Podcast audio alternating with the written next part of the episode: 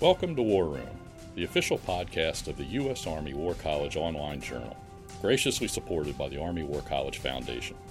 Please join the conversation at war room dot army war college dot e d u. We hope you enjoy the program.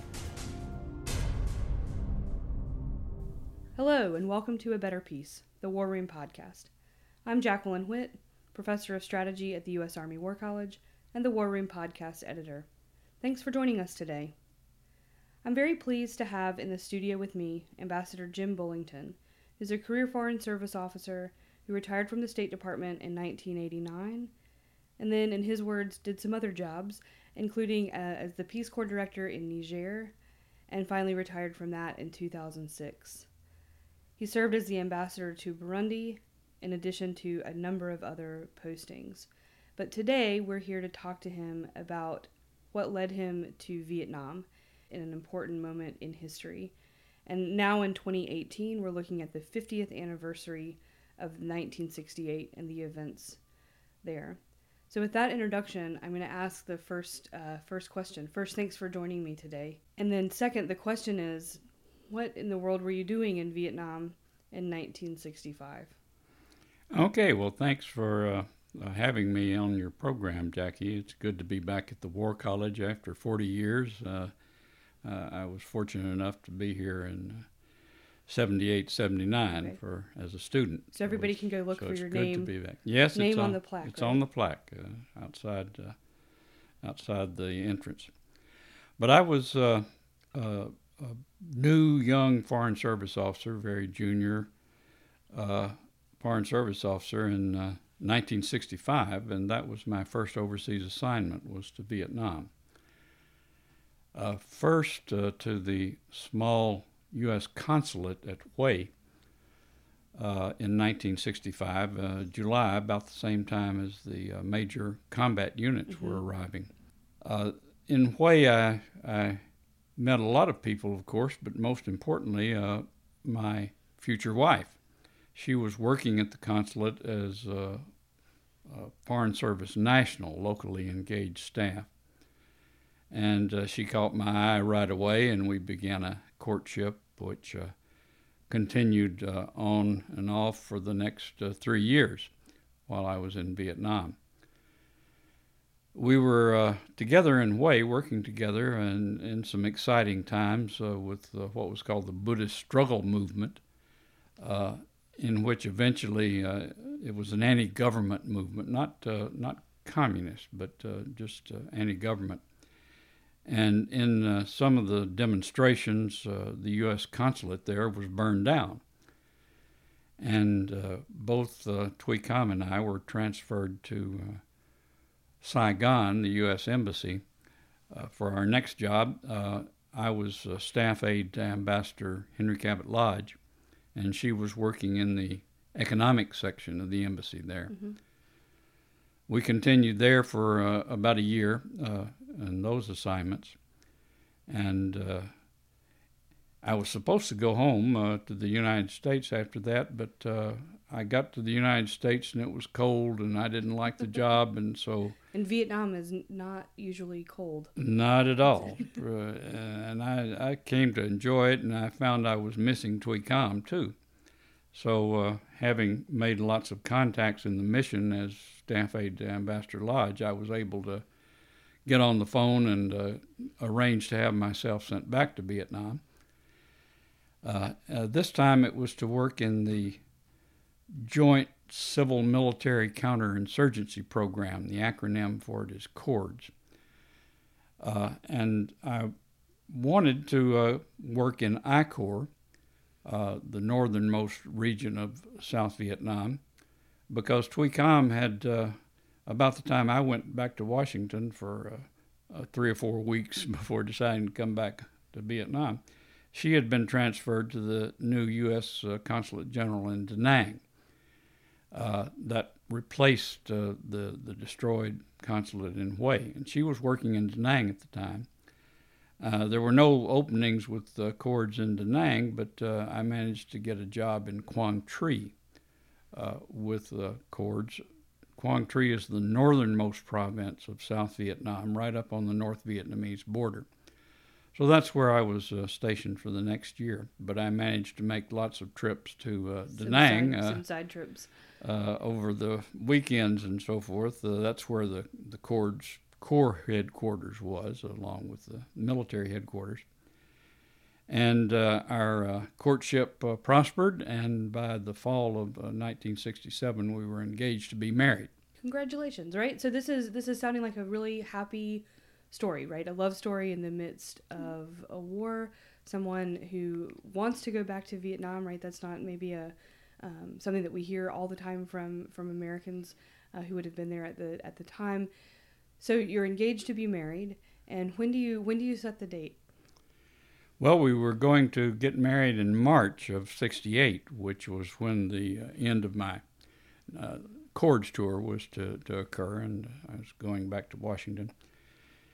And uh, we had uh, arranged to get together for Tet. Tet is uh, the, the Oriental New Year, and it's very, very important for Vietnamese, all Vietnamese. It's a sort of combination of Thanksgiving and Christmas and the Fourth of July all rolled into one, and everybody who possibly can goes home uh, for for Tet. And Thuy Kham was going home to uh, to Hue, where her family lived, uh, for what was to be her last Tet before getting married and going off to the United States. And I arranged uh, on an Air America shuttle flight to come down from Quang Tri to Hue uh, to join her and the family for the Tet celebration. I arrived in uh, Hue on the afternoon of January thirtieth, nineteen sixty-eight, not a propitious time to come to Hue. No, it turns out that there were some other people who arrived. That uh, night, uh, three regiments of the North Vietnamese Army arrived, and Uh, quickly overran uh, the city because there were no combat military units in Hue. There was the A R V N first Division headquarters, the South Vietnamese first Division, on the north side of the river in uh, the uh, citadel, the old imperial palace, but there were no combat units associated uh, with it. They were all out in the countryside. And on the south side was uh, the M A C V headquarters, Military Assistance Command Vietnam. That was uh, housing about uh, two hundred fifty or so American advisors to the A R V N first Division and various mm-hmm. other uh, South Vietnamese military units. But there again, no combat uh, forces uh, at all. So uh, the North Vietnamese had a pretty easy time of uh, occupying uh, the city. Uh, there was uh, some fireworks, but uh, along about uh, three a.m., the rockets and mortars started coming in. Uh, but there was no uh, pro- prolonged, protracted combat right at first because there was very little opposition. Now, I'd uh, had a French friend whose uh, company ran the power plants in both Quang Tri and Hue, and I'd uh, done some favors for him, put him on flights when the road was blocked and so forth to go back and forth. He invited me to stay uh, when I visited Hue in a little guest cottage they had at the power plant in Hue. And that's where I was. After dinner that evening with uh, Thuy Kham and the family, I went uh, back to the power plant, and uh, that's where I was spending the night until I was uh, woken up about three a.m. by the sounds of the incoming uh, rockets and mortars sure. and so forth. Uh, A power plant is not a good place to be when an enemy army is occupying a city. And uh, sure enough, uh, the uh, North Vietnamese uh, stationed uh, what appeared to be maybe a company headquarters or something like that in, in the uh, power plant. I didn't know that at the time, though. In fact, uh, when I woke up, uh, things were pretty quiet.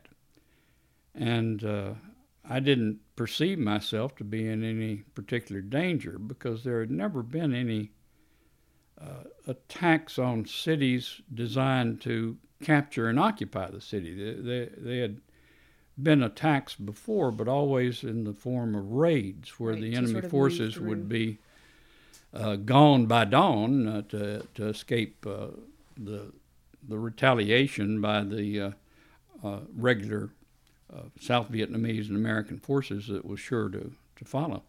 But this was different. This time they had come to stay. But I didn't know that, so it, uh, I thought everything was uh, mm-hmm. was calm and uh, safe, and uh, I got dressed and uh, walked out of the uh, little cottage and went to the power plant looking for my friend to see what was going on. I got into the power plant and found him there, and uh, he pointed uh, out to the courtyard I had just crossed. Uh, and he said, "Didn't you see him? Didn't you see him?" Uh, and I looked, and I saw him. There were these uh, guys with pith helmets and green uniforms and A K forty-sevens, and they certainly weren't South Vietnamese troops. And at that point, I realized that uh, things were not uh, going as... Uh, as I had thought. And uh, Albert, uh, my French friend, said, uh, look, uh, we've uh, we've got to get you uh, out of here, because it would not be good for uh, you or me either if uh, they find you here. Uh, so he sent me back to the room. We, I crossed the courtyard again. Uh, the North Vietnamese, I'm sure, thought I was a Frenchman working mm-hmm. at the power plant, uh, but they didn't stop me or bother me, so I went back in the room and spent a very, very long day. Uh, Albert said uh, he would uh, try to get me out, and uh, we had arranged for a signal uh, that evening. Uh, he knocked on the door, a certain knock, and went back across the the courtyard, and uh, I was to look out and uh, see when he gave me the signal to cross. He gave me the signal that evening. I crossed the courtyard again, unmolested by the North Vietnamese, who must have thought I was a Frenchman working at the plant, and uh, took me in the power plant, uh, over some uh, backyard fences, down the street, uh, several houses, to the home of a French priest, Father Cressonnier, uh, who Albert had arranged to uh, take me in and provide me shelter. He had been in uh, Vietnam for thirty-odd years and uh, really knew his way around, Father Cressonnier. Uh, and he gave me a, a black gown, the soutane, and the, the beads, and the whole outfit. So for the next nine days, I was a French priest in uh, the city of Hue behind the North Vietnamese lines. Uh, so, at this point, you had you had been in the city. Obviously, I, I people knew sort of where you were. How long did it take for people to figure out really what was happening in Hue City and what the situation was? Well, people, the only people who knew where I was was uh, Thuy Kham and her family, okay. and and. Uh, I had told my boss right. in Quang Tri I was going to, to Hue, and so they knew I was in Hue, but uh, they didn't know any details, any details. about uh, where I was, power plant, or anything like that. Right. But uh, the American uh, Higher Command in Phu Bai, which is the, the base about uh, six or seven miles south of Hue, which was an important American base, and the only possible source of... Uh, of uh, combat forces uh, on the south mm-hmm. side of the city to come back in and uh, uh, start retaking it. But uh, the fog of war uh, was uh, very dense, because uh, the Americans, like me and everybody else, uh, the American military command did not expect uh, an occupation. Uh, they thought the... Uh, The noise, the attack, and so forth was in the nature of a raid, as all the other sure. uh, attacks had been uh, on cities prior to that.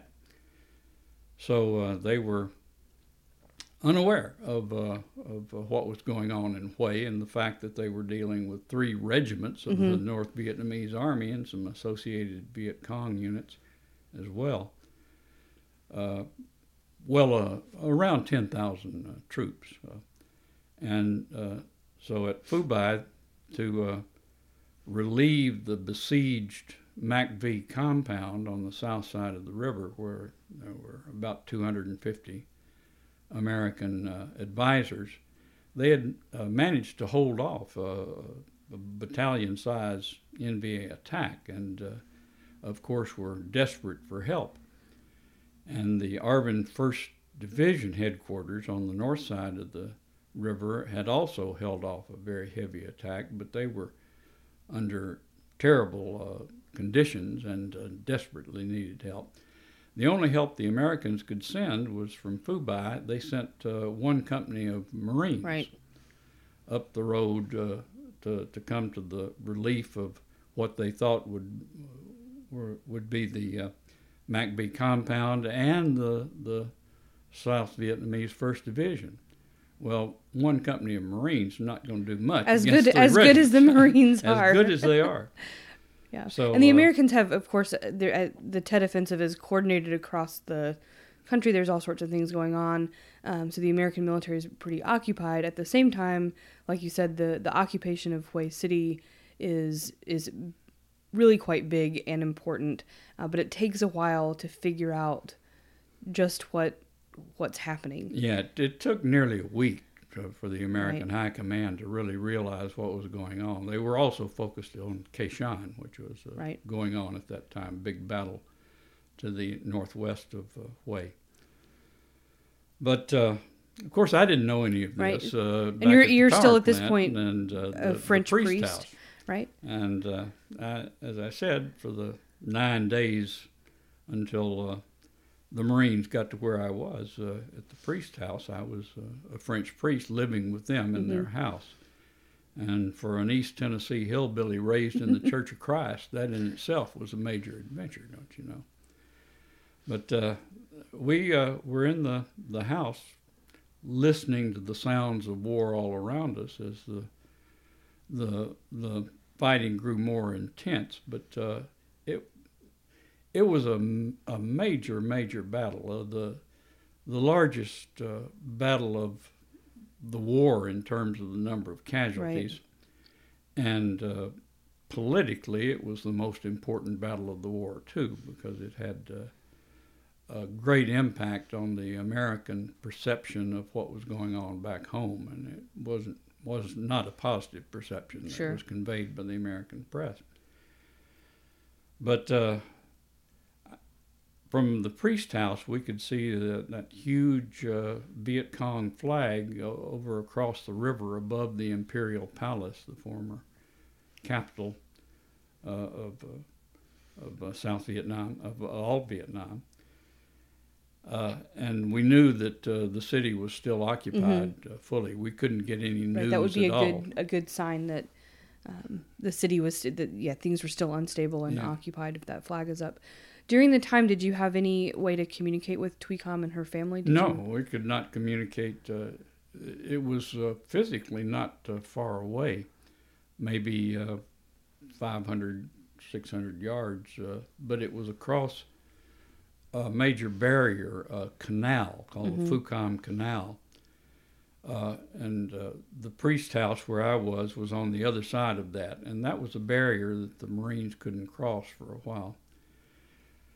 Uh, but they gradually worked their way from the uh, M A C V compound uh, after getting more uh, Marines. Eventually there were uh, two undersized Marine battalions that took on the fighting in the south side and uh, were successful in very heavy street-to-street, house-to-house combat in uh, moving, uh, expanding the defensive perimeter and moving uh, to occupy the south side of the city, and got to where I was with the priest uh, about uh, the ninth day. I heard uh, some English for the first time in uh, several days, uh, the Marines talking to one another. Uh, we were pretty safe in the house. The uh, the French uh, uh, priests were not uh, targeted mm-hmm. initially, but uh, there were uh, Viet Cong, uh, the local cadre, going from house to house, uh, arresting uh, people, uh, anyone perceived as an enemy, certainly Americans, sure. including uh, two of my... Uh, Foreign Service colleagues who had had dinner with uh, Thuy Kham and me uh, for Tet. Uh, one was stationed in uh, Hue with, uh, he was the Psy War officer with U S I A, and the other had uh, come to Hue as a tourist, essentially, mm-hmm. along with uh, Thuy Kham. He, he worked at the Consulate General in Da Nang. Steve Miller was the one who was assigned uh, to to Hue, and the, uh, Steve Haukness was uh, the guy at the consulate who had come to visit. They were uh, both murdered, uh, uh, found uh, after the battle. Uh, uh, Steve Miller with the, his uh, hands bound behind him and a hole in the back of the head. Steve Haukness's body was not recovered until several months mm-hmm. later. But they were going from house to house killing uh, foreigners who were perceived right. as hostile, and literally uh, thousands of Vietnamese, uh, South Vietnamese, who worked for the government or who were perceived as uh, enemies. It was the, by far the greatest uh, atrocity of the war. About uh, uh, three thousand uh, South Vietnamese uh, were recovered who had been murdered, mm-hmm. not not uh, through. Uh, right, and these the aren't yeah, these aren't troops, and they're not they're, they're not, not soldiers. Troops, they're not soldiers. Right, this is civilians in a in a city. Who were captured and uh, shot, shot if they were lucky. Some of them right. were buried alive, and uh, by far the greatest atrocity of the war. About three thousand were mm-hmm. bodies were recovered, but uh, they did not come and bother the the priest. Uh, Uh, we were going, we had a story made up that I was to be a visiting Canadian, and uh, but they never actually came into the house. It did get mm. hit, however, by um, a mortar and uh, blew off the second story. It was thankfully a two-story house, and we were downstairs at the time. Sure. But it, uh, there were was a lot of, uh, of uh, mortars and uh, other fire going on.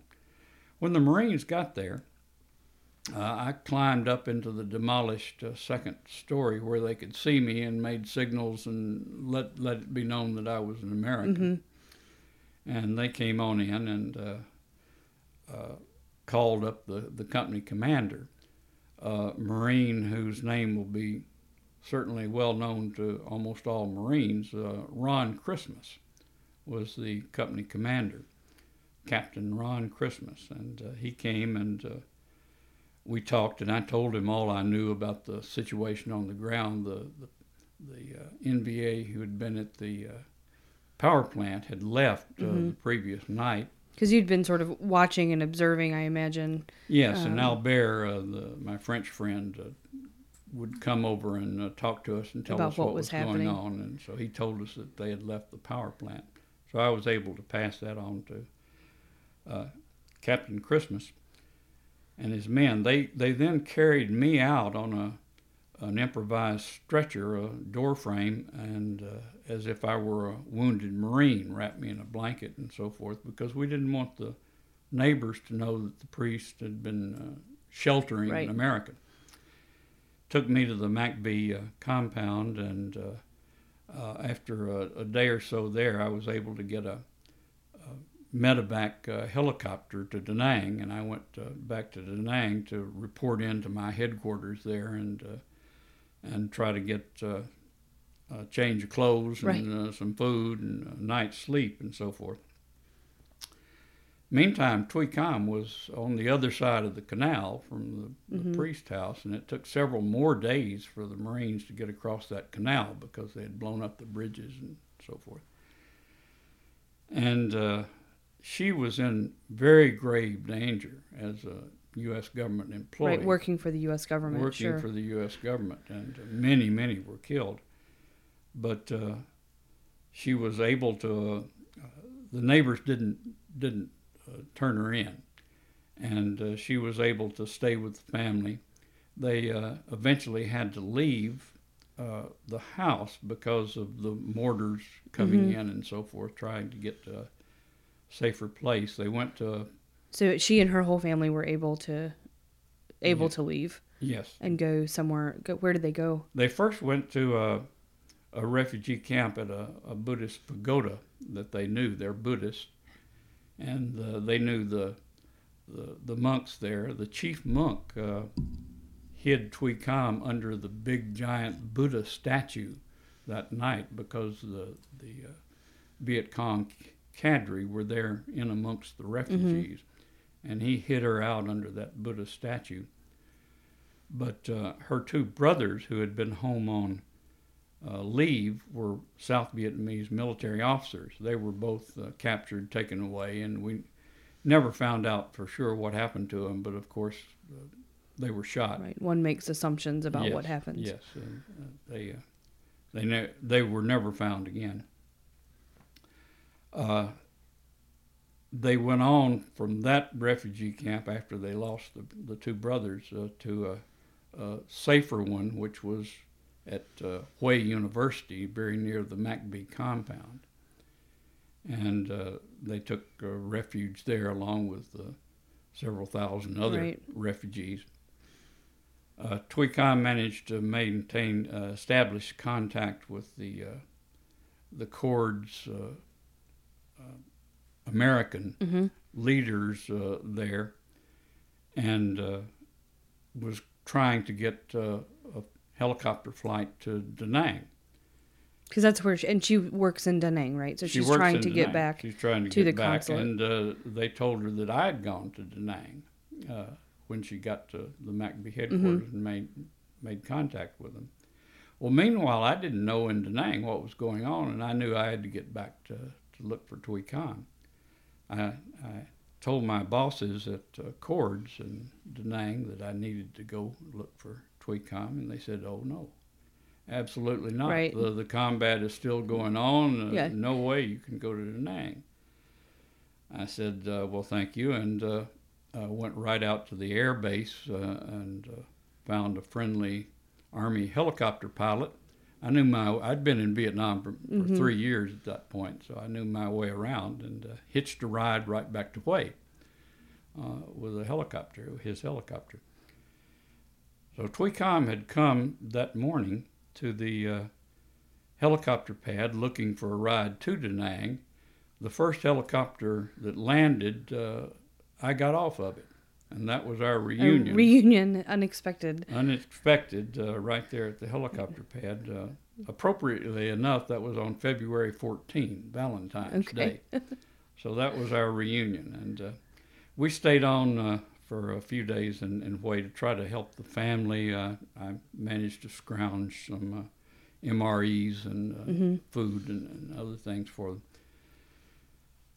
Uh, then we went on, uh, she back to, to Da Nang and me back to Quang Tri to sort of finish up and get ready to leave. Uh, our wedding was at the uh, Consulate General in Da Nang on March sixteenth, Still on schedule. Still on schedule. Uh, we had intended to have a big uh, uh, formal South Vietnamese uh, or Vietnamese-style wedding uh, with all the appropriate right. dress and regalia and so forth in, in Hue. But, of course, Hue was still in uh, in combat at that time. Sure. So we had to do a civil ceremony at the So plans plans changed, but the, the schedule stayed. But we managed to get married and Uh, left uh, shortly thereafter and came on back to the United States. Very good. And can you tell me um, a little bit more about once you once you returned to the United States, um, can you finish up the story about Thuy Kham's family? Yeah, they uh, uh, stayed on, of course, uh, hoping to find the two brothers. Right. They never did. Uh, they stayed on in Hue and Uh, uh, through nineteen seventy-five, uh, a couple of her sisters came out on boats uh, after the fall of South Vietnam in nineteen seventy-five with the boat people sure. the following year.